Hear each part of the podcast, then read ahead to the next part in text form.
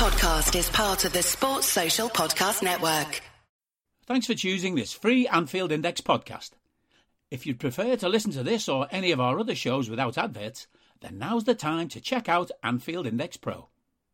With AI Pro, you can supercharge your entire listening experience. You'll not only get all of our podcasts without the ads, but you'll have them far faster with our quick publish feature available exclusively for subscribers. AI Pro also puts you in the heart of our sound studio with an option to listen to many of our shows live and interact with the podcasters in real time as the shows are recording. Upgrading couldn't be easier. AI Pro is available on all popular podcast platforms, and we have our own apps for Apple and Android. Just head on over to AnfieldIndexPro.com and get started today. Hello and welcome to AI Scouted on Anfield Index Pro. I'm Dave Hendrick, joined as always by Mr. Karl Matchett. How are you, sir? I'm all right, thank you. Looking forward to a long overdue final and hopefully reverting the first early errors of the Jurgen Klopp tenure. Liverpool's first final under Jurgen Klopp was the League Cup final against Manchester City. They played the League Cup final against Chelsea this weekend. Karl Matchett, this is a big deal for us because it's been two years since we won anything, and it'd be nice to start winning again.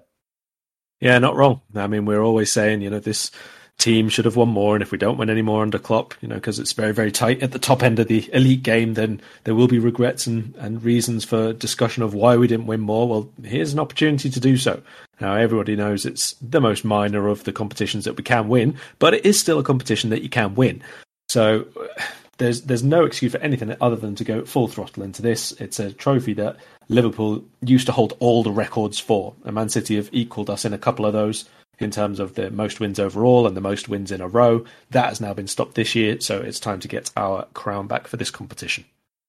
When I think of the great managers over the last 40 years in English football, I think of Paisley, I think of Ferguson, I think of Mourinho, and I think of Guardiola.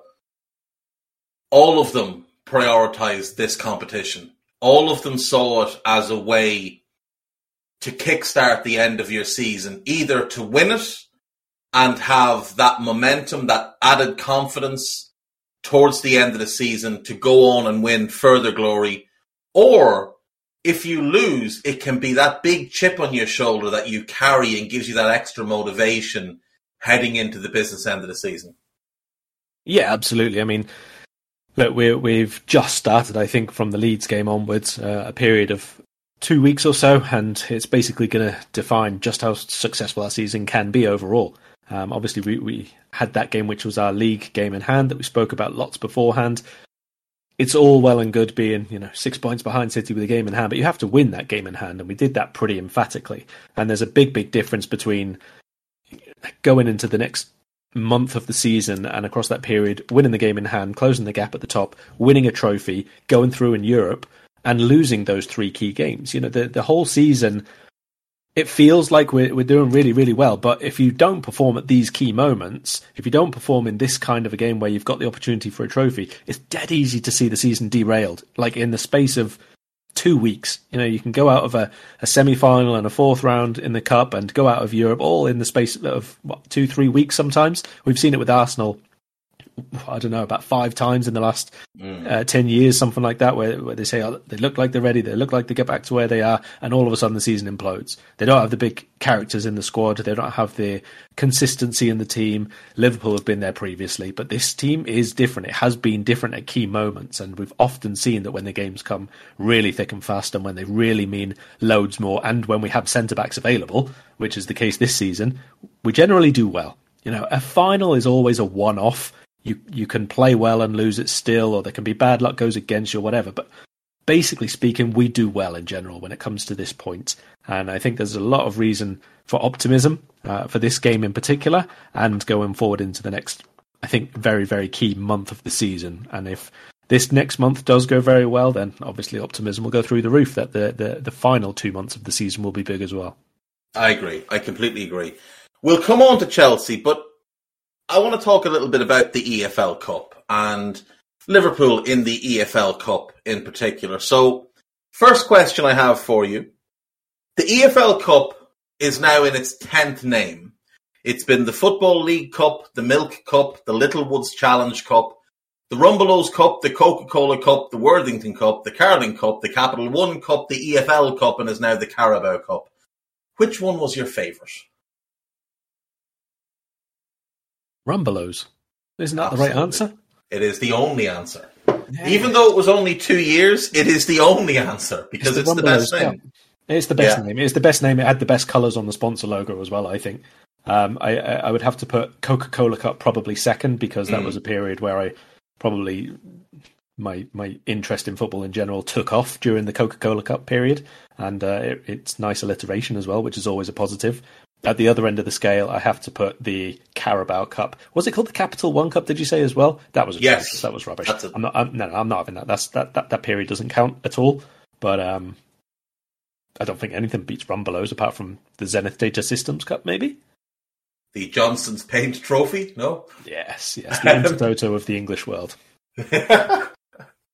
right. So Liverpool have won this competition eight times. That's joint most at Manchester City you go back nine years, Liverpool had won two or won eight, and City had only won two, but they've won won six in that time. But Liverpool won it in 1981, 82, 83, all under Bob Paisley. Again in 84 under Joe Fagan. They won it in 95 as the sole trophy of the uh, Roy Evans era. They won it in 01 as part of the treble season. They won it in 03, beating Manchester United and in 2012 under Kenny Dalglish. Which of those was your favourite? I have mine. Let me hear yours first. So, 2001 was always pretty big for me because of uh, Fowler in and out of the team at that point, and he came back in and scored that goal. And so I did love that. I loved the occasion that he played a big part in. And I think that stays top. I mean, the United game obviously was big because it was United, um, but I didn't have quite as good a, a, setting for where I watched that one. So probably I'd stick with 2001. I think that's a very fair answer, and I do think that cup win that season really was the springboard that allowed us to go on and yeah, win exactly, that treble this before. year. Yeah. And the crazy yeah, thing is, they were all such, they were all such dramatic finals. Every one of them was a little bit mental in how they played out. We did absolutely nothing the easy way that year. That was what was so special about that treble. You know, you think of the FA Cup with the two late Michael Owen goals, the UEFA Cup, the 5 4, just how mental it was. But this game went to penalties after we've been one up for an hour, they score in the last minute, and we end up going on to beat Birmingham on penalties. That was a particularly mental season, maybe the most mental season I can ever remember as a Liverpool fan. I, I think what's nice about that is as well, obviously from Liverpool perspective, not the other teams, is that the you know, sometimes when you, you get like the cup final against Arsenal, for example, where the team who really didn't deserve to win wins, well, we were on both sides of that, as in we were the team who really deserved to win, and we were the team who definitely didn't deserve to win. But we actually came out winning all of them. I mean, the the UEFA Cup game was a complete nonsense because we both deserved to win, and then didn't deserve to win, and then deserved to win it by miles, and then should probably not even have been in the fourth tier competition if UEFA had invented one at that point. We were mad in that game completely. Mm. So it was it was a, a real mix all of them completely drama filled, like you say. I think it's probably a season that will never ever be forgotten by Liverpool fans just because of the sheer volume of trophies that we won in that six month period. Probably for some some of the players involved as well. You know, the, that was the Marcus Babbel season, really, wasn't it? If you think yeah. about the number of games he played and the big, big goals that he popped up scoring. Obviously, one of Gerrard's formative years in terms of being such a, a key player for the team as well. Um, so, uh, a, a season which has a lot of emotional ties, I think, even to fans to this day. But uh, look, 10 years without winning a domestic cup. I know there are a lot of football fans who don't really care about the domestic cups, and Liverpool th- fans think that they should be aiming higher. And in general, yes, you should, but I think that Liverpool should be winning these trophies along the way as well. I've always loved the cups. I've always loved really good, deep cup runs, and we haven't had too many of them. So I, uh, I think this is well overdue this year. Same, and I think also just for things like Klopp's own legacy. you know, when people talk about Guardiola, the manager, and they list all these magnificent things that he's won and, you know, nine league titles and two European Cups, but they never ever forget to mention how many cups he's won, how many domestic cups. He's won five since coming to England one FA Cup, four League Cups. He won two German Cups, he won two Copa del Reys. You know, Mourinho the same, filled his boots in the cup, won the leagues etc. But also always made sure to add those domestic trophies. Ferguson did the same. Wenger loved the FA Cup. And to be fair, late in his tenure at Arsenal, when they were no longer a contender in the league, he did take the League Cup more seriously. Never managed to win it, funnily enough, but did get to uh, three finals and lost each time. So, uh, for just for Klopp himself, I'm I'm happy to see him back in this final, and I hope that we can obviously take it home. My favourite League Cup final is the 95 one, the McManaman final, because a big part of it is I, I feel like Steve McManaman doesn't get the respect he deserves from Liverpool fans for a multitude of reasons, really. Number one, we didn't win the major honours with McManaman. He won an FA Cup early on with Souness. He won this League Cup, and that was it for him. He's tagged as one of the Spice Boys. And unfortunately for him, he was let down by a lot of the senior players who were at the club at that time and didn't have the maturity about them or the, the real leadership about them to maybe have a word with some of the younger players, the McManamans, the Fowlers, the Redknapps, and say, we need to be a bit more serious here. We need to be a bit more focused here. Like, get that white suit off. You look like a fucking ice cream cone. We've got a football match to win. Things like that. McManaman is always tagged with that. And of course, how he left then as well, leaving on a free transfer. Our best player leaving for nothing was devastating to us as a club. But that wasn't on him. That was on the club who tried to flog him to Barcelona against his wishes and he then decided to take control of his career. I think Steve McManaman is the most underappreciated great player that we've had, and that final is one of his finest moments in a Liverpool shirt. He was just sensational on the day and scored two great goals as we beat Jason McAteer and Bolton 2 1 in that final. Yeah, that's fair. I think you know, obviously it might be out of memory for uh, the the younger fans, but it was a, a really big occasion. It was still at the time when even the League Cup as well as the FA Cup was kind of an all day build up event as well, which I think really contributed to to some of my early cup memories.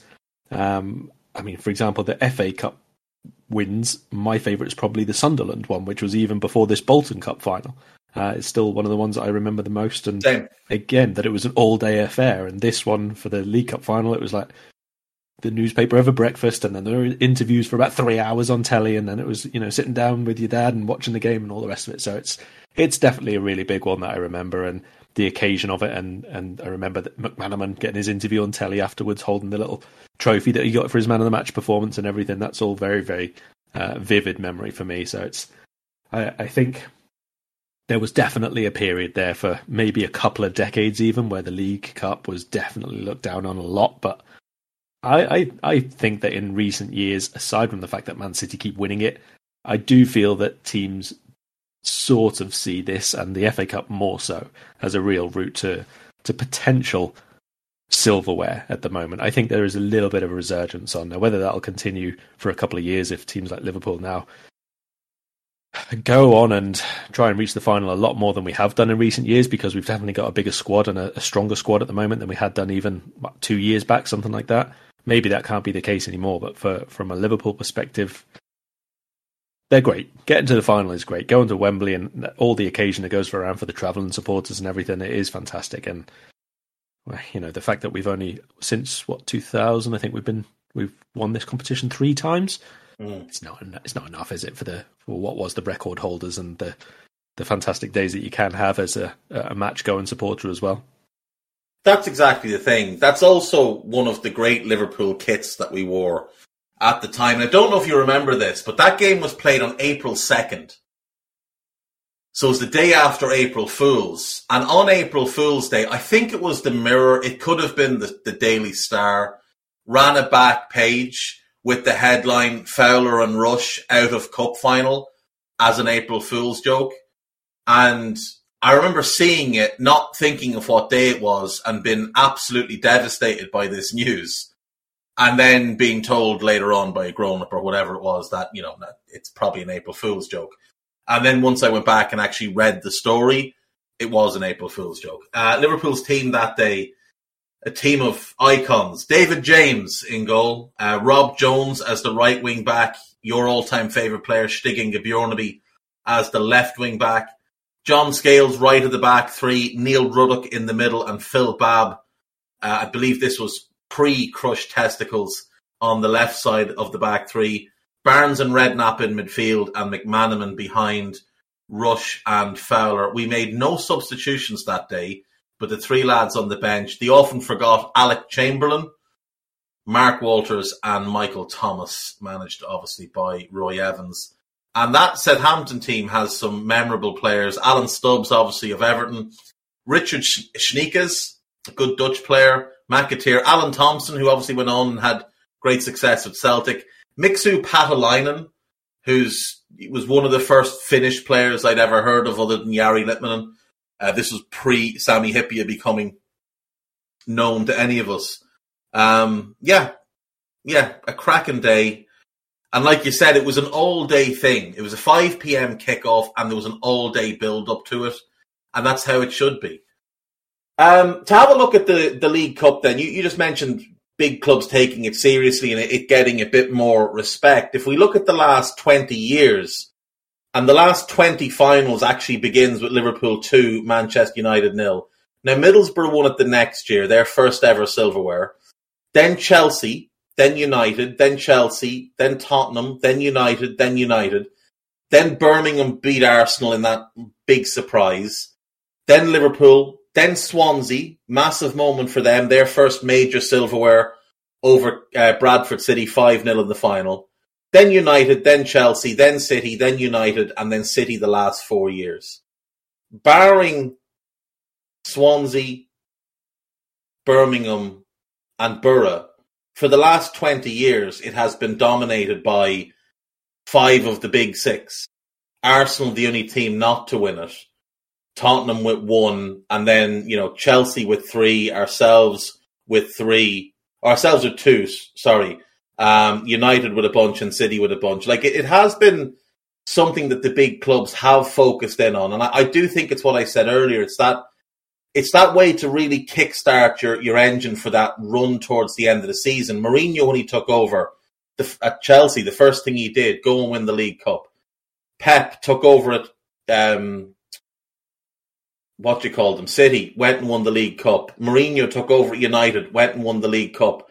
Teams have taken this competition seriously, and managers have taken it seriously as well. Conte got to a final when he was at um, oh no he didn't. It was Sarri that got to the final. It was that was the the Kepa final wasn't it? Where he refused to come off. But again Sarri a top manager targeting silverware. I do think it's something that fans need to be a little less snobbish about. I know everybody wants the Premier Leagues and Champions Leagues but the League Cup is part of our heritage and especially our heritage as a club it's something we took pride in that we're the team that's won this the most and now we've been caught up and that doesn't really sit well with me. No, we should have the most in every single competition. We got a long way to go in the FA Cup, but we were leading this for all eternity, it seemed. So, mm. you know, like you said, the, the City five and six years was it? They won something like that. It was yeah obvious that a team who spent and invested as much in the squad as they did could have that impact because they were one of the few who really had two first team players for every position. I don't mean two options, I mean two first team players. So it was kind of natural that they would do that. But, you know, if we win it, then we're, we're back ahead of them again. We're the sole leaders of this competition in terms of most wins. And it's always nice going into the, the next season, starting a competition as the reigning holders as well. I mean, everybody made a big deal when we did win it over being, you know, champions of the world, World Club Cup champions. And that kind of thing doesn't come around too often.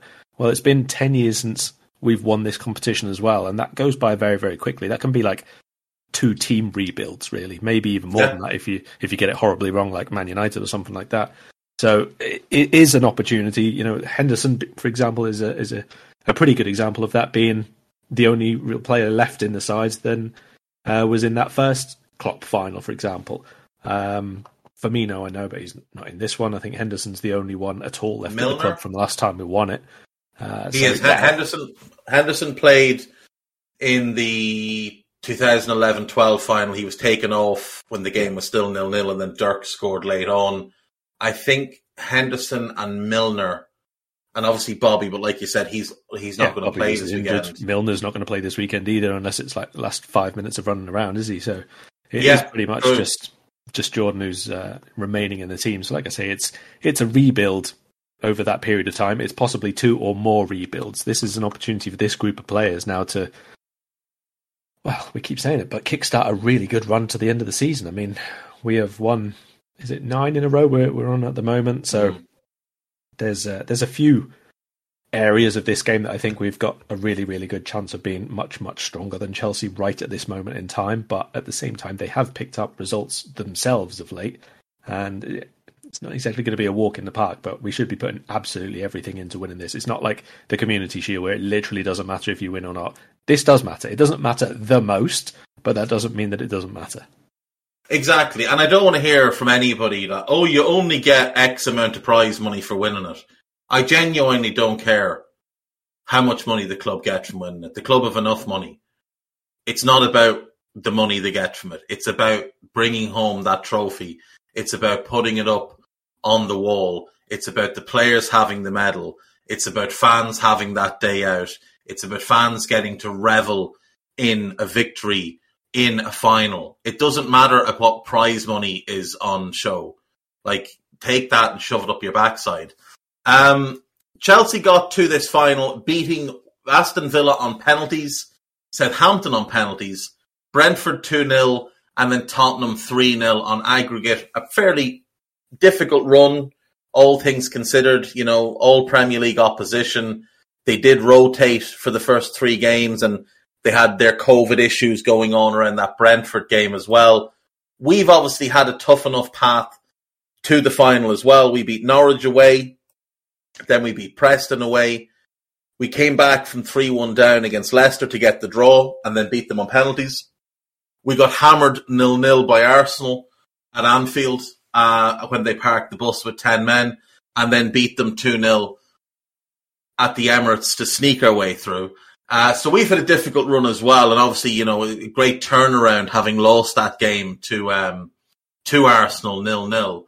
So both sides haven't had the Man City run. Both sides have clearly taken this tournament or this competition seriously, and I think we'll see both both sides go with strong teams on Sunday. But Jurgen has already said Kelleher will start for us. Now Kepa has been the cup goalkeeper for Chelsea. Do you think Kepa starts, or does Mendy come back in?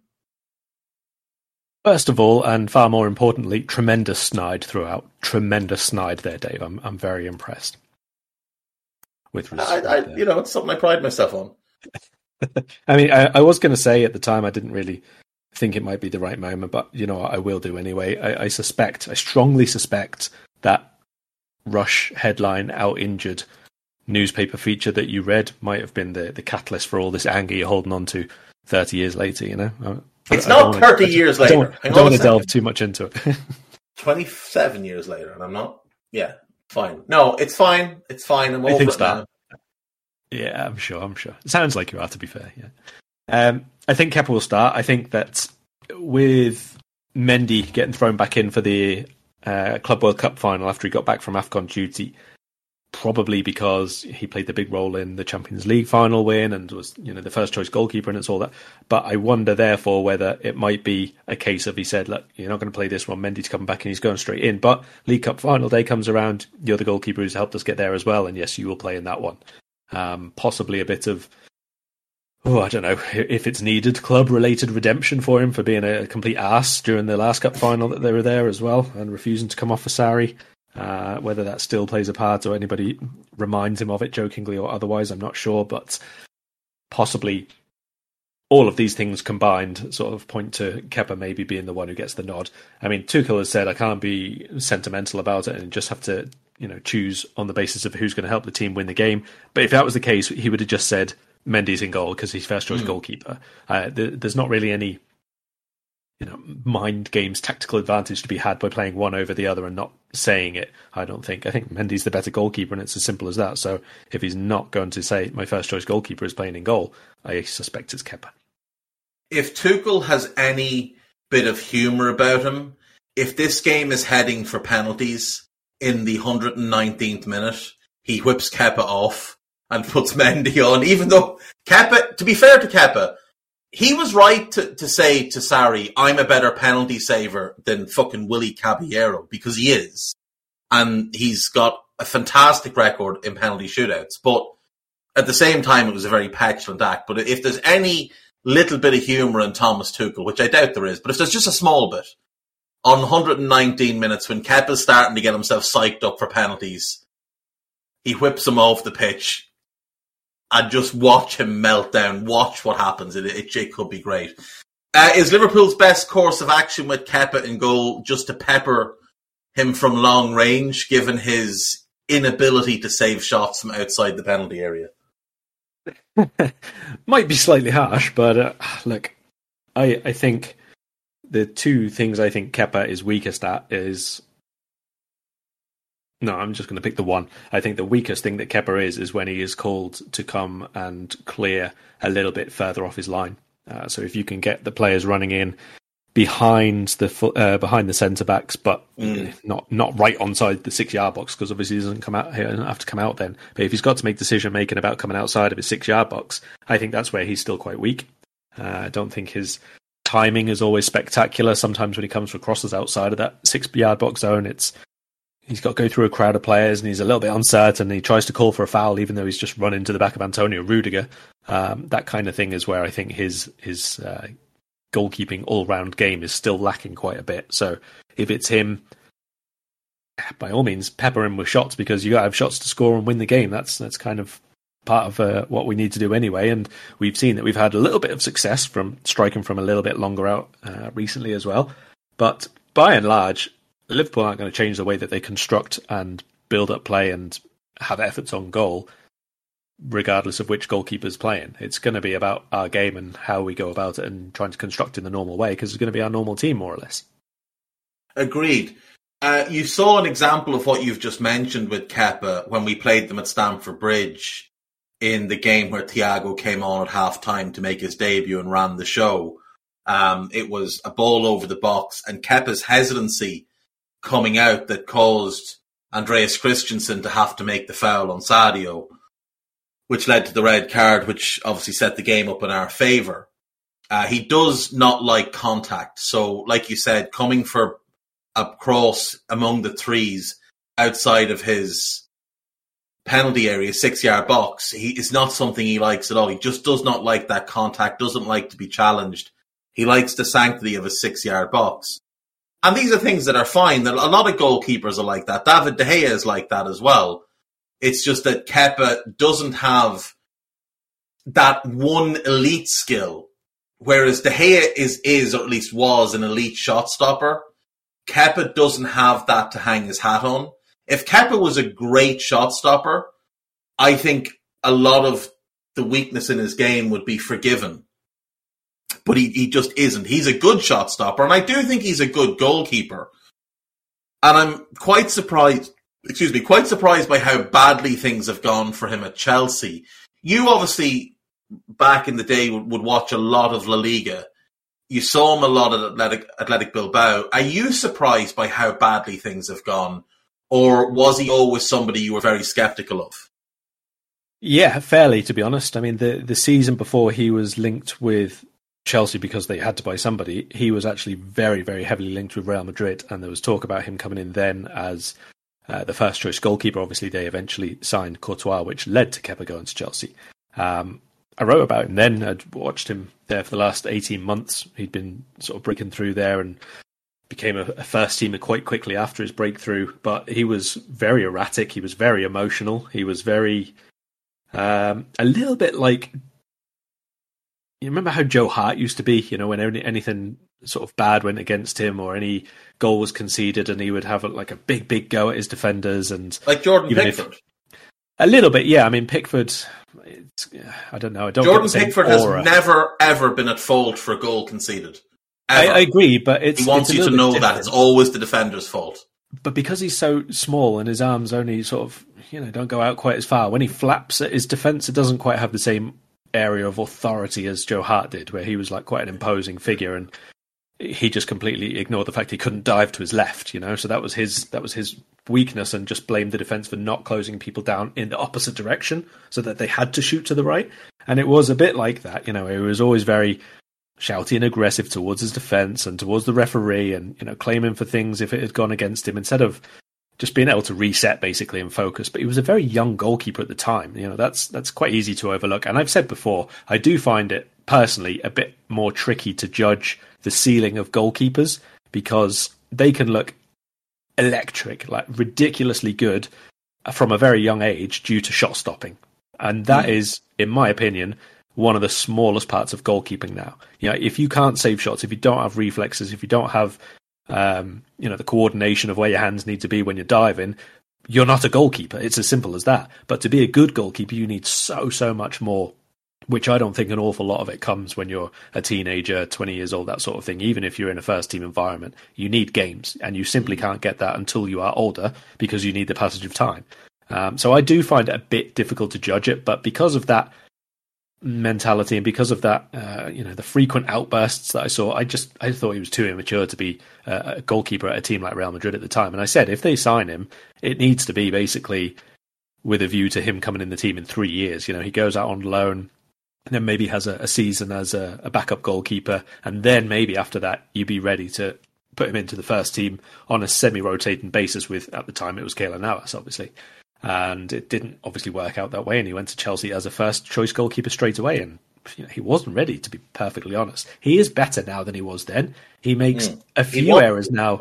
No, yeah, I mean, like, he he look he made a lot of errors at the beginning, which coupled with the massive price tag that he had, probably made him look worse than he was.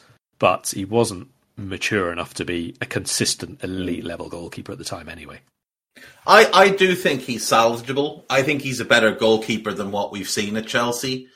I just don't think it's going to work for him there. I think there's been too much of a spotlight shone on him. The transfer fee obviously is not his fault. The fact that he came in on a seven year contract that Chelsea talked up about this is our guy and he's here for the long term and he's going to be loyal and he wants to be here, which all of that was a dig at Thibaut Courtois, who had spent 18 months trying to manufacture a move out of there. All of that put too much pressure on him. And look, when he started off in the team, he kept six clean sheets across a 12 match unbeaten run and looked absolutely fine, and then things started to go downhill rapidly. I do think another club could take him and rehabilitate him and get him back to being never a great goalkeeper, but maybe a very good one. The problem is he's got three and a half years left on that mammoth contract at Chelsea, and Chelsea are either going to want a substantial amount of money or you'll have to take him on loan and pay all of his wages and a loan fee. And I don't know that anyone's going to be willing to do that. So unfortunately for Kepa, he may find himself in a position in a couple of years where he is a free free agent who would be 25 years of age and sorry 31 years of age in 2025 and uh, basically having sat on the bench for most of the previous seven years and not able to command much of anything um, in front of him then what i'm expecting is the back three with Christensen, Thiago Silva, and Antonio Rudiger. Do you think there'll be any change from that? The only possible change is Christensen out, Azpilicueta in the centre, and Reece James on the right. Mm. And he is only just back in full training. I think he's had two full sessions now. Uh, yes. Uh, Tuchel has said that he's looking really good and really sharp and very impressive and all the rest of it. But I think it's still a big, big ask for him to just step back into a cup final as his first game back after a couple of months out. So yes, I think that that is exactly the three, and obviously Azpi on the on the right and Alonso on the left. Alonso on the left. Yeah, what Tuchel said of Reece James today, he looked brilliant in the last two training sessions. Let's wait another session and let's see if I'm crazy enough to put him on the pitch. Put him on the pitch is an interesting way of saying it. Now, I know English isn't Tuchel's first language, but he didn't say crazy enough to start him. He said put him on the pitch, which to me means at best he might make the bench. Um, to put him in against us after what must be three months out with that thigh injury would be lunacy. Absolute lunacy. I know he's a bit of a monster and he's a bit of a machine, but three months out with a thigh injury, you don't put him back in for a cup final against Liverpool on that massive pitch at Wembley. That would be suicidal by Thomas Tuchel. So we've agreed today that Tuchel has neither humour nor is that crazy.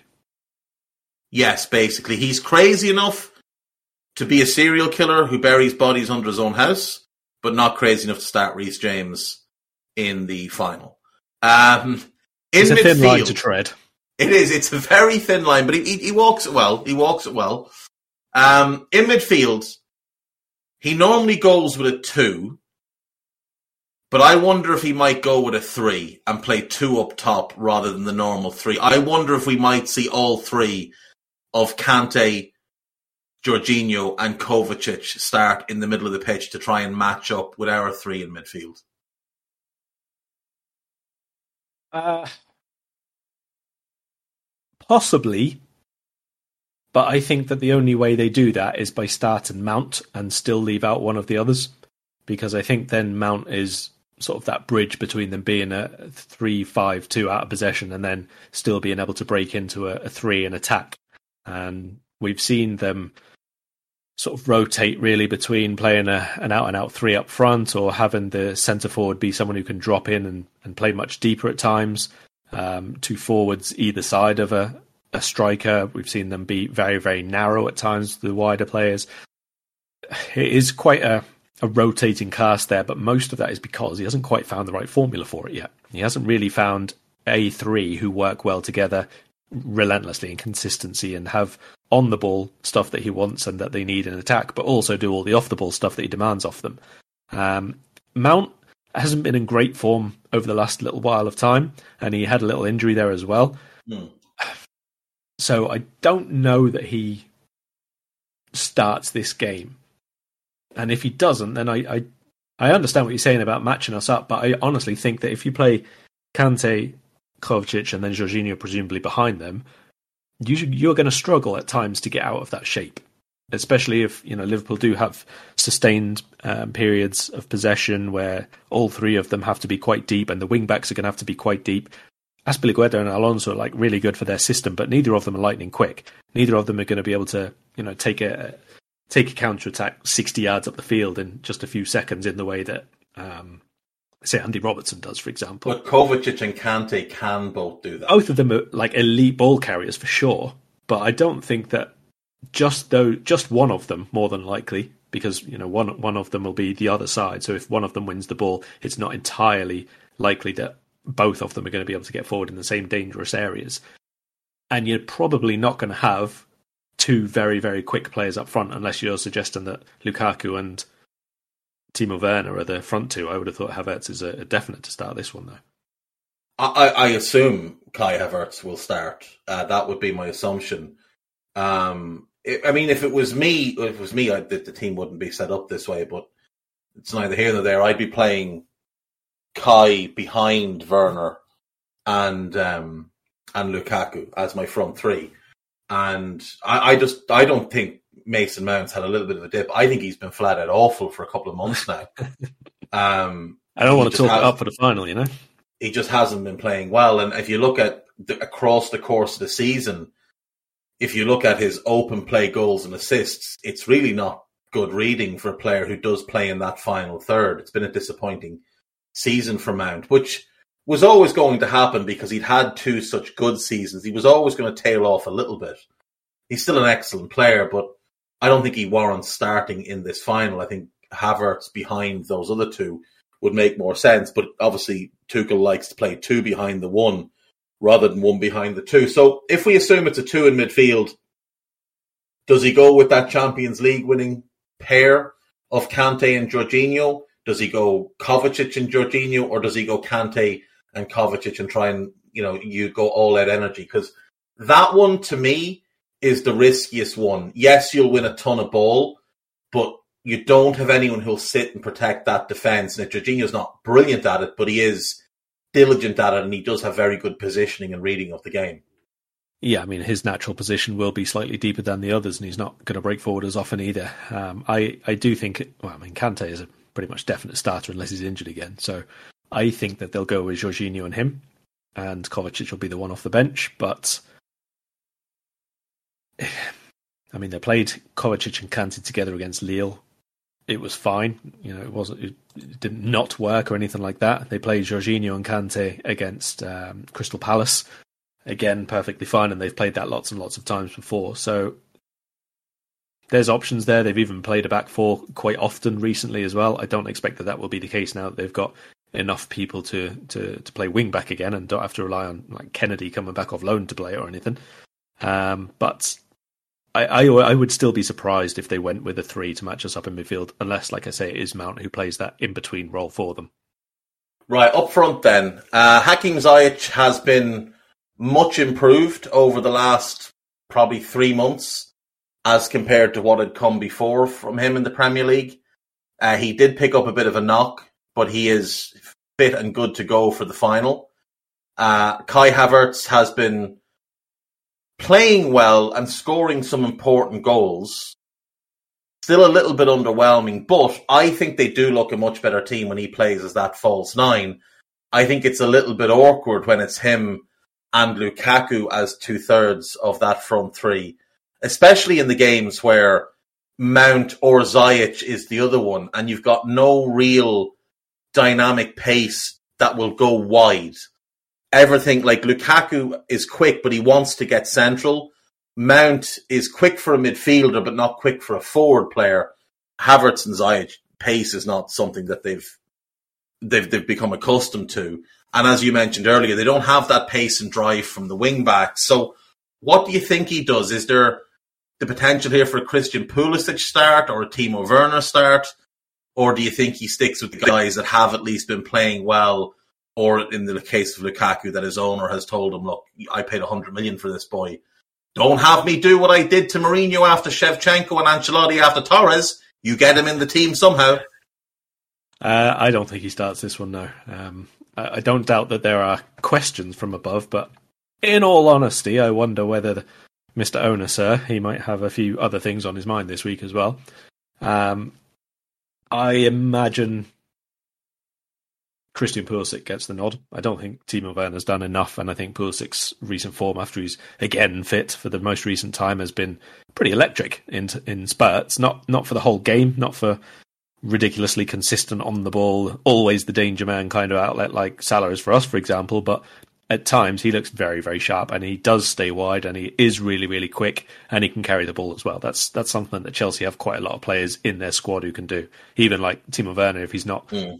Playing superbly or he's not reliable in front of goal he's still a really good ball carrier for them so I think Ziyech right Havertz through the middle and Pulisic left so you've got Mount and Lukaku as options off the bench which is obviously a big plus for them and then Kovacic as well as a midfielder I mean, it is a strong team, but it's not a team that we should fear. It's a team that we can absolutely go and beat. So let's talk about our team then.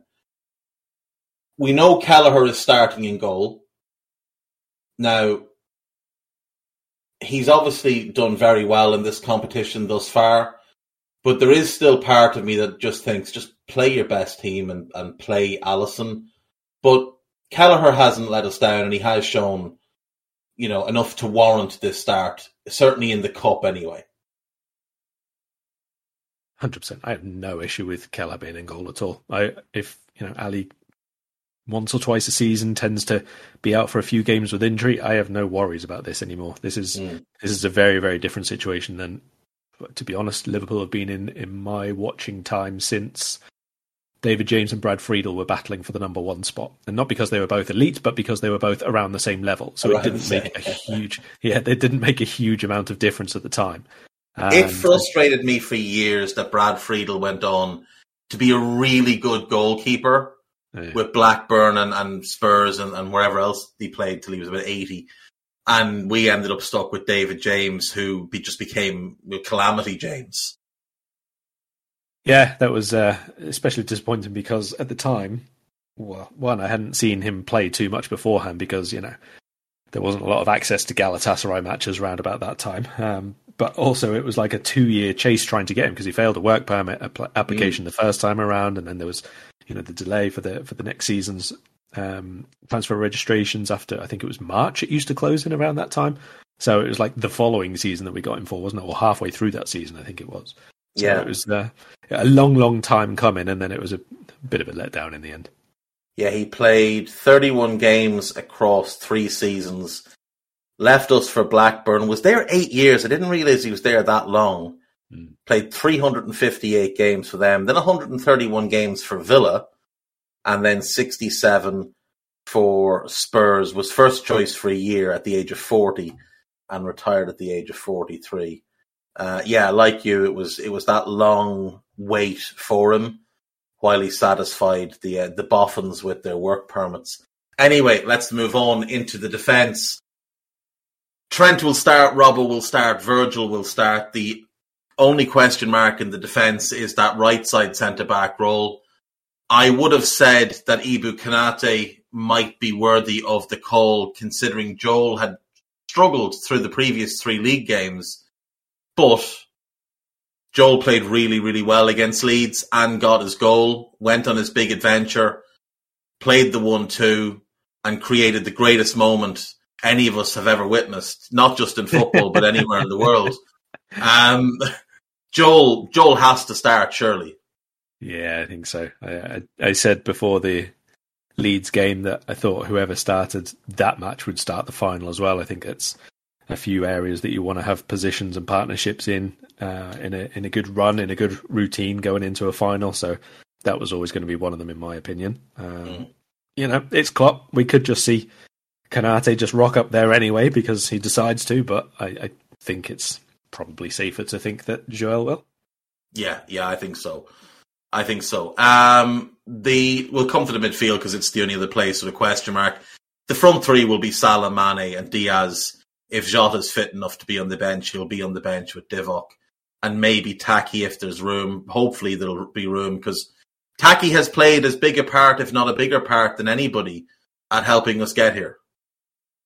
Yeah, definitely so. Um, he's had a, a, really big role to play. I mean, Klopp picked out a couple of the youngsters um, earlier on today, I think it was, uh, who had played, you know, in the early rounds. Tyler Morton, Kaide Gordon, and uh, Connor Bradley, I think it was. Um, but Taki has had a really big role to say. I mean, very, very simply, the Leicester game, you know, we, we wouldn't mm. get this far. We wouldn't get through all those almighty struggles in the two defeats against Arsenal in the semi finals without that Taki intervention. And I, I, I, wouldn't be surprised if, if we were in a position where going into the closing stages of the game, we were ahead by more than a goal, perhaps, if he is like the final sub that Klopp opts to make as a yeah. as a thank you. Yeah, hopefully, hopefully four goals in the competition so far. Uh, Divock has two, which is good. Uh, Jota has three, and Ox scored our other one. That one was against Leicester. He scored the the first of our three against Leicester when we went two 0 down.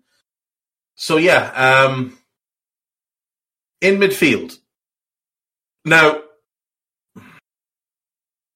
Look, the midfield is Fabinho, Thiago plus one. I, I think we agree on that. My assumption is that Jordan Henderson will start on the right of the midfield. It's it's the likely thing to happen. But it's not necessarily the warranted thing. And I think if you look at across the course of the season and across recent games, Naby has been better than him especially when starting. Henderson's best performances have come off the bench. Well, the, the, the, best one came off the bench against Inter. He had a good last 30 against Norwich when things got changed.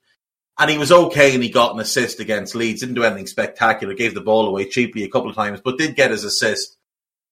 I assume he starts, but is there any possibility Jurgen goes a different way here? Uh, no, I think it's Henderson, and I think it's kind of in the same boat as uh, Matip, to be fair, um, in that you can say across the last month, Konate would be in. Across the last month, probably Keita would be in. Um, we have eight options for midfield right now, which is unheard of for Liverpool, to be perfectly honest. But over the last one or two, well, over the last one, let's say in midweek, who played well? Well, I think Matip played well, and over the last couple of games, you can point to a couple of much improved performances from Henderson, while a few of the others have been in and out. Now, I don't think Keita played badly when he was uh, when he got his last start, but no, I thought he I thought he was better been... than Henderson against Norwich for the sixty they were together. Yeah, and he was just as good when he came on against Inter. And if we look across the season, there's no question Naby's been better. No, and like I say, this game though. No, I don't think he will. But Henderson's better performances have come as the sixth or as a sub, not as a starting eight. So, I mean, that might just that's that's just the argument against him. He, he hasn't been good as an eight this season. The only good number eight performance you can point to for him this season is Everton in the derby. And to his credit, he was very good that day but that's one game out of 15 that he's played there. I, I think it's. I mean, Keita is the only one who I think could be put in a reasonable case for saying I should start, to be honest, because all the others have had good moments or a good game, but also a few where they haven't. Like Elliott is obviously still working his way back from injury, so that's completely normal. Jones, we know, is in a really weird situation at the moment where he's either starting in, in, in midfield in the 11 or not in the 1920 for the matchday squad. So it's just a bizarre situation for him. And I, I, have been trying to work out the subs, and I think mm. it's either him or Taki again for the final bench spot this weekend. So it might be a case where he's not in the team, starts and plays well, and then misses out entirely on the cup final day as well. Um, I, I, I, we had this conversation before, so I don't, I don't want to repeat everything, you know, for people who are listening twice. But I do think that there are other things at play rather than just performance levels uh, on on the pitch, and that is why Henderson is going to play this game. I mean, he is club captain, and he is a big player for club, and he is someone he relies on, and none of those things can be you know questioned, rightly or wrongly, regarding form and all the things that go alongside who should be in the team on any given week. When it comes to a cup final or any you know big massive match, generally speaking, you expect the bigger name or bigger um, standing in the squad players to be in the team. Now, the big thing about Klopp is that one, he doesn't care about that all the time, and if someone is like playing particularly poorly, he will leave them out, and he doesn't really care. And the other thing is that he has the reputation and the standing to get away with that, even if it's you know 55 minutes into the match, if it's not going right. If it's because Henderson isn't doing his job, he will be first off. It is as simple as that, and that's that's a big thing for me, I think, because some managers don't dare do that. Some managers have players who won't let them do that. Some clubs allow players to dictate when that happens or not. But we have at this moment in time got a very rare mix of players who are have quite a lot of humility to them, even as good as they are. Not just Henderson here, but many, many of them in the squad, and a manager who basically has the uh, has the nous, has the reputation, and has the mentality and relationship with his players to get away with doing exactly what he needs to at any minute of the game.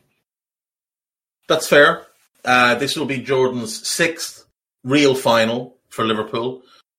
His third in the League Cup, two Champions Leagues, and obviously the World Club World Cup World Club Cup final. It would be nice if in the sixth one he put in his first good performance in a final for us. That would be would be a nice change of pace from the club captain. Um, but I, I do expect he will start, and if he is poor, I hope Klopp does have the the gumption to pull him off and sit him on the bench because that is what should happen. Um, let's talk about the bench though quickly because Ali will be there, Joe Gomez will be there, Costas will be there. Willie, so Willie, Willie. I'm, I'm already going to question one of these. Who? Gomez. Why would Joe not be on the bench? Because Konate's on the bench. Yes, we have nine subs. Okay, so right, if we go, if we look at, yeah, because Milner's going to be on the bench. Yeah, I've got I've got seven definites. Go to somebody else. Yeah, I've got seven so definites. Okay, so you've got Ali, Alisson, Costas, and Konate as your, you know, defender and goalkeepers. Uh, Milner because, and then Yeah. Naby as well. Elliott as a third midfielder. Yeah, Jota assuming he's fit enough, and Origi Yeah. as the forwards, and that leaves one spot which is out of Jones, Gomez, and Taki. oh wow. Oh, and Ox, who I've completely overlooked. And Ox and Taki deserve this because they've played big parts in getting us here. So I think all of a sudden, it might be one of Ox and Elliott to be on the bench. Does Divock deserve to be on the bench? Divock will be regardless because he's come on for the last couple of games. Yeah, true. Plus, it's Divock, so it's a final, so he's going to turn up and score. Twice. Yeah, I mean, Divock's coming on and, and winning man of the match is what's happening. We're, we're going to be 2 1 up. Divock's going to come on, get an 18 second hat trick and win man of the match, and then go back to sleep until the next big game comes up. Oh, I hadn't thought about that. You're right. I don't think Gomez is going to make it because Milner's going to take a position from Gomez and a midfielder because he's a midfielder and the backup right back if anything happens to Trent. So Gomez probably won't make the final. That'll go down well when they try and convince him to stay in the summer. Um, I don't think Curtis makes it. I think Curtis got the start in midweek because he's not making the bench for the final. And he played really well. He did I play really well. And I want to gonna be an ask you about that. I did want to ask you because obviously we haven't had a chance to talk. Curtis Jones playing in that right sided midfield role, that more attacking role, the one I have said all season is he is more suited to, while others, and I believe Lubo is in the chat. So hello, Lubo. Lubo told me he was well suited to the left sided role where he's been bang average most of the season. Curtis in that right sided role, I thought he played really well. I thought he, he floated about, got involved in the attacks, found himself as the furthest man forward at times, linked really well with Trent and with, with Mo, had some nice interchanges with Thiago. I thought Curtis was really, really good. And it's only just clicked with me now that that's probably why he started, is because he's not getting in the final squad. Yeah, what did you think Curtis so. anyway? Uh, look, I think during the game he was brilliant. I think there was a lot more energy to his game, uh, a lot more aggression in how far forward he was uh, able to press. Obviously, because he was in that right-sided role, he was a lot more on the front foot. He was uh, quite noticeably sprinting back after the few times that he'd lost possession. Uh, a couple of times, I think he lost it with a pass or tried to dribble it, and was the one who ran back and made the tackle in our own half of the pitch. I think that shows that one, he probably knew that a cup final bench spot was at stake, and also he had maybe been had another one of those conversations uh, with Jurgen. I I think it lets him off the leash a lot more, you know, when he's on that side of the pitch and when he's in that more adventurous role. I think he has the you know the creativity and the willingness to try a few different things. I think he link, linked up really well with Salah a few times, and he was able to get into a few more dangerous areas with the quick exchange of the passes. Uh, I think it it suits him very, very well. I think if we did play a proper box formation with two central midfielders and two, then the left of those two attackers would suit him. But when he's on the left and has to be more restrained, you don't get that Mm. infield adventurism from him, uh, which is fine. I think he still does that other job really well, but he's just there's a lot to learn positionally for him and a lot to learn in terms of releasing the ball really, really quickly. But you saw a number of times like he was he was able to be the one to come into the centre of the park into a real number ten zone and receive the pass between the lines between two or three defenders from Thiago, from Fabinho, because they already have that. They have that ability to, to scan before they receive possession and make the pass count, basically. So it, it was a really good run out for him. I thought he might play the whole match, to be perfectly fair. And I think in terms of like we talk about Matip, for example, played well enough to win a spot in the in the team. I think Jones played well enough to earn a spot on the bench. Problem is that there are too many options. Like it's it is a case of if you put Jones in, you cannot have Oxlade-Chamberlain on the bench. It's one or the other because they both fill the same role. That is true. That is true. Um, go go through right. We've got Ali, Costas, Konate. They're nailed on.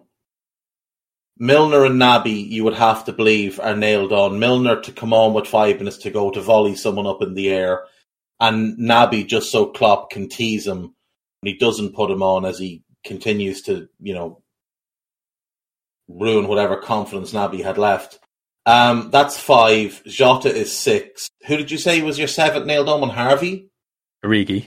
Origi, yes, And then Harvey so, Elliott. So it's two from Harvey, Jones, Ox, and Taki. I have to believe Klopp will put Taki on the bench because he's gotten us here.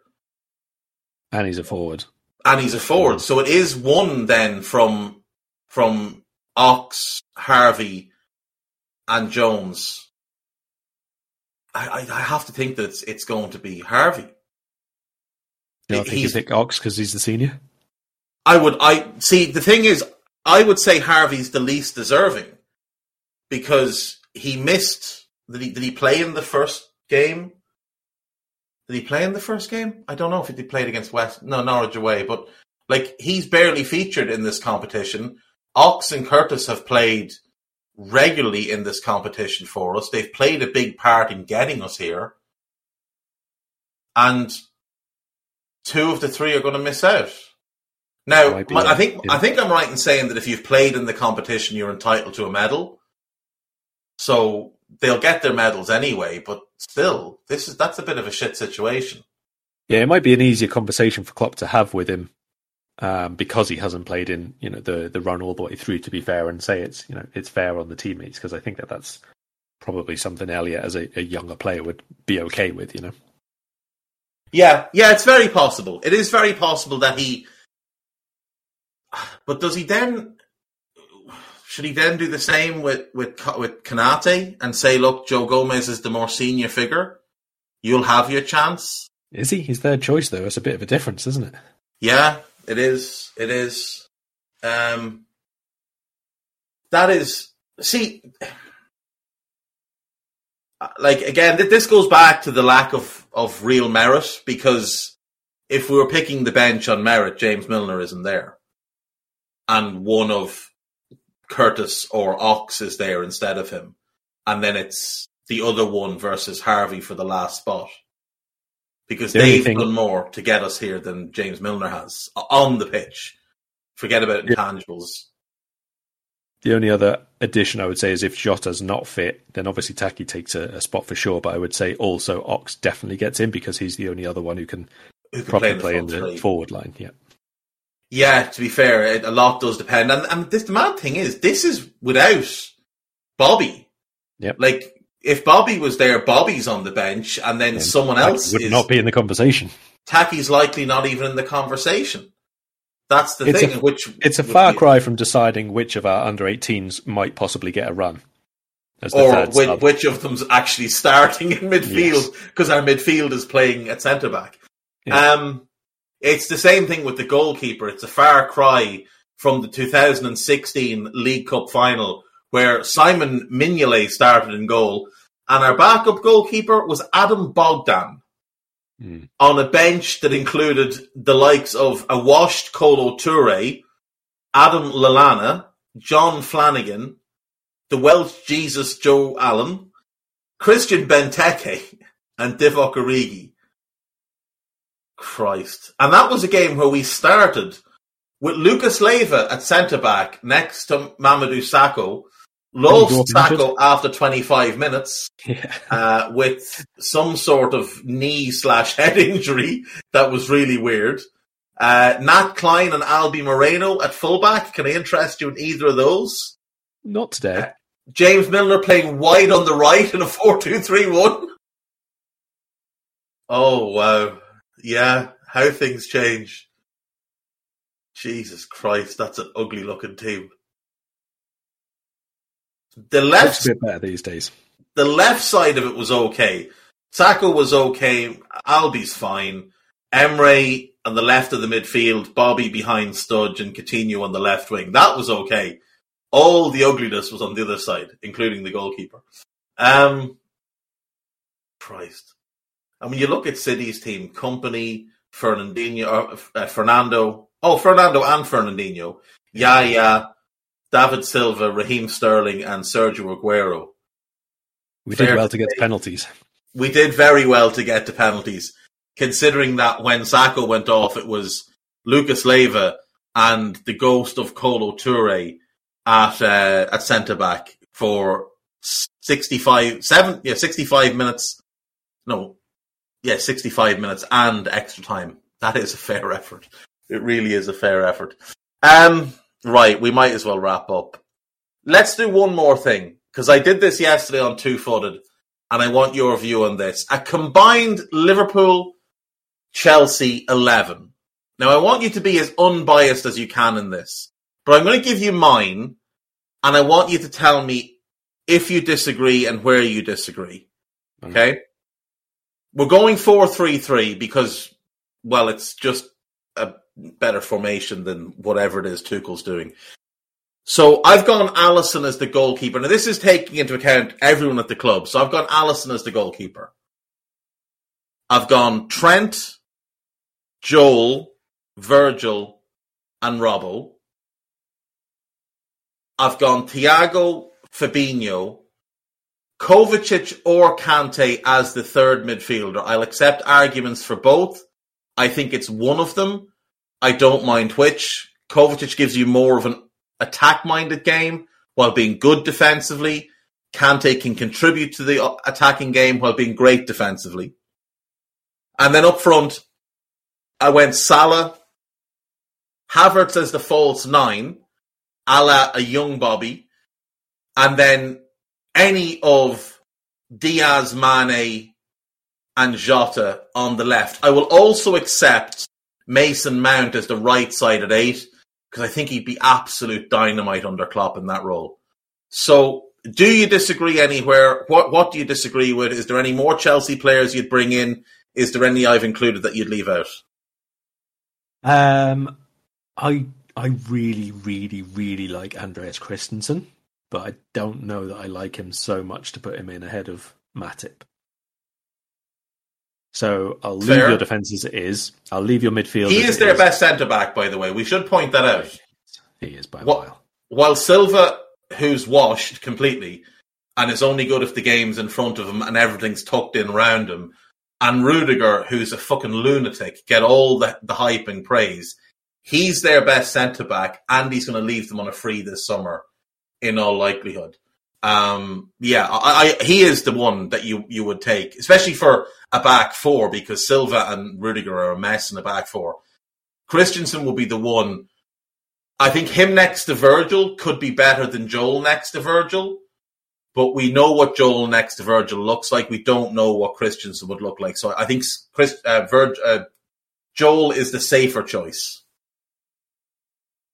Uh, midfield, I agree that Mount under Klopp would be fairly scary to deal with, but by the same token, if we're appointing Klopp the manager of this de facto team, then Kovacic under Jurgen Klopp would be That- uh, that is it, isn't it? soul destroying for every single opponent they ever come across on the planet, Yeah. and possibly beyond.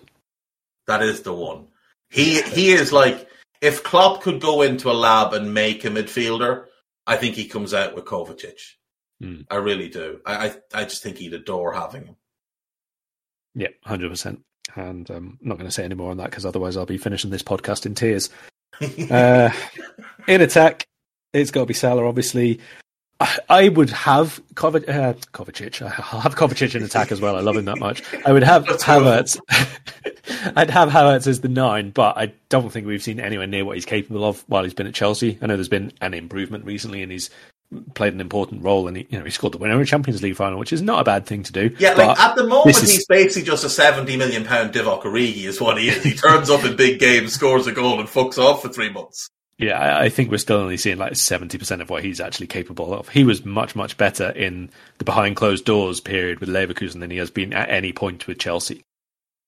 So there's more to get out of him. Problem is that they obviously bought a, a big Romelu Lukaku shaped forward.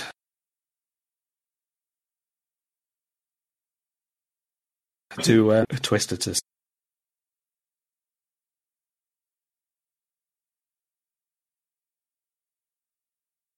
see how they. I'm going to put Mount there as his as the uh, withdrawn nine, and then I will have whoever you want on the left. I can't remember who you picked in the end. I said Diaz, Mane, or Jota. I can live with any of the three of them. Right. I'll go for Mount in the side based on what's happened over the last two years. Yeah, I think that's fair. I think that's fair, and he can drop into a diamond. Mount is is a tremendous player, and there's you know there's a wonderful world where he doesn't sign a new contract at Chelsea and gets really fed up with you know just the whole Chelsea of it all, and in 2024 becomes a free agent, and Jurgen just goes and gives him a big hug, and we get a 25 year old Mason Mount heading into his prime coming to Liverpool. That would be great. Uh, it would involve Klopp having to do a new contract as well, but you know, we'd live with that part as well, I suppose. Um, yeah, I, I, I, I, that's it. I think there's two, and you have two as well. You've got Mount and Kovacic. I'd have Kovacic and Kai. That's that's it. And I don't know that there's a strong case for any of their players getting in anywhere. Bar Christensen's the one. I mean, Reece James is very good, but he's nowhere near Trent. Chilwell's good. He's not near Robbo. Um, the the other of Kante, Kovacic, they'd be taking each other's position. They're not getting in over Fabinho as a holder or Thiago as a controller. And you know, like I mean, they can they can take Hakim Ziyech and keep him forever, as far as I'm concerned, because he's a one good game out of four kind of guy. Um, you're right when you say Klopp would be the manager because Klopp is just a better manager than Thomas Tuchel, and I think even Thomas Tuchel would admit that. So, all things considered, this is a game we should win. Is it a game we will win, Karl? Give me your prediction. Yes, yes, it is. 2 1 to us, I'm going to go. Um, it's pretty close between these two teams all the time, but we are in better form. We've been in more convincing winning form as well. And also, we have our forward players and our forward overall play, our attack and momentum is a lot more cohesive than theirs is right now. Simple as that. Um, the last couple of games, they've been all right and they've done really good bits, and it's been some really sharp moments from Pulisic, like I mentioned. But I still think it's a bit individualistic. I still think that they're lacking in the wider areas uh, from from wing back without Reece James being there, for example. And I don't think that this is going to be a game where either team have you know the whole game and they they should win sort of thing. I think mm. this will be one which goes backwards and forwards again. But yeah, I'm going to go for two one because we have Mo and we have Origi. Yeah, that's the thing. And football without Origi is nothing. I think if we can get an early goal and draw them out of their shell, they're going to be in big trouble. I also don't think they can park the bus and defend for 90 minutes on that monster of a pitch at Wembley. I think they're going to find that Thiago Silva gets exposed in this game and anytime we can drag him into space by his, by himself in a one v one, he he's going to look po- pretty poor, especially if Mane is playing through the middle. Uh, Guy has given us some wonderful content here from Gabby Agbonlahor, a combined eleven. Mendy in goal. Um, the glue is strong. Uh, Trent Rudiger is the right side centre back. He has I don't know if he's ever played there in his life. Uh, Van Dijk and Robbo. Uh, he's gone for the midfield three, and now sit down for this one, Carol. Uh, Elliott, Kante, and Mason Mount. Yeah, no holding midfielder, no progressive passing midfielder. He's gone for a converted winger, a box to box ball winner, and an attacking midfielder as his midfield three. And then he's gone, he's gone Mo Havertz and Mane up front to his credit, but that midfield if you ever wondered why Gabby Agbonlahor is on Talksport talking absolute bobbins and not doing coaching badges or working as a manager, this is why. This is why.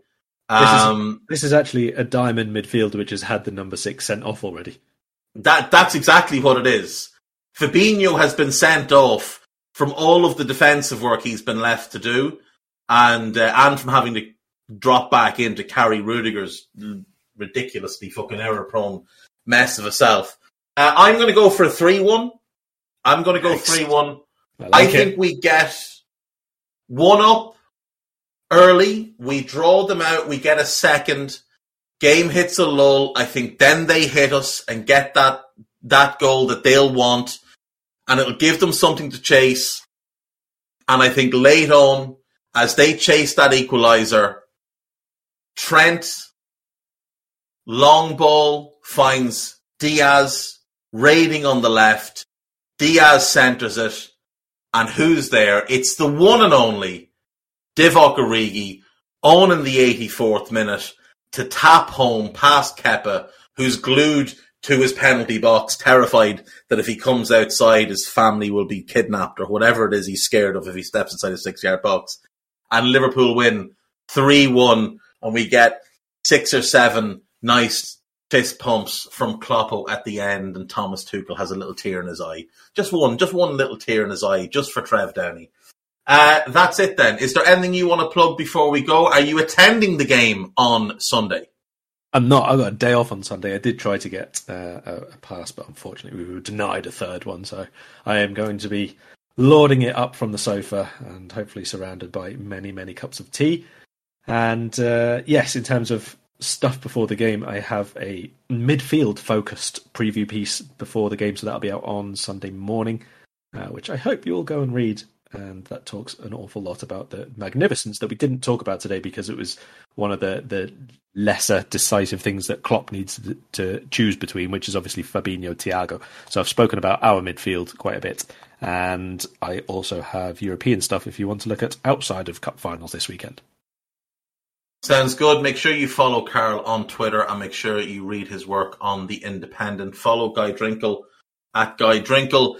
And let me now just take a moment before we leave to implore the Liverpool fan base. This is a direct message from me and my heart right to you guys.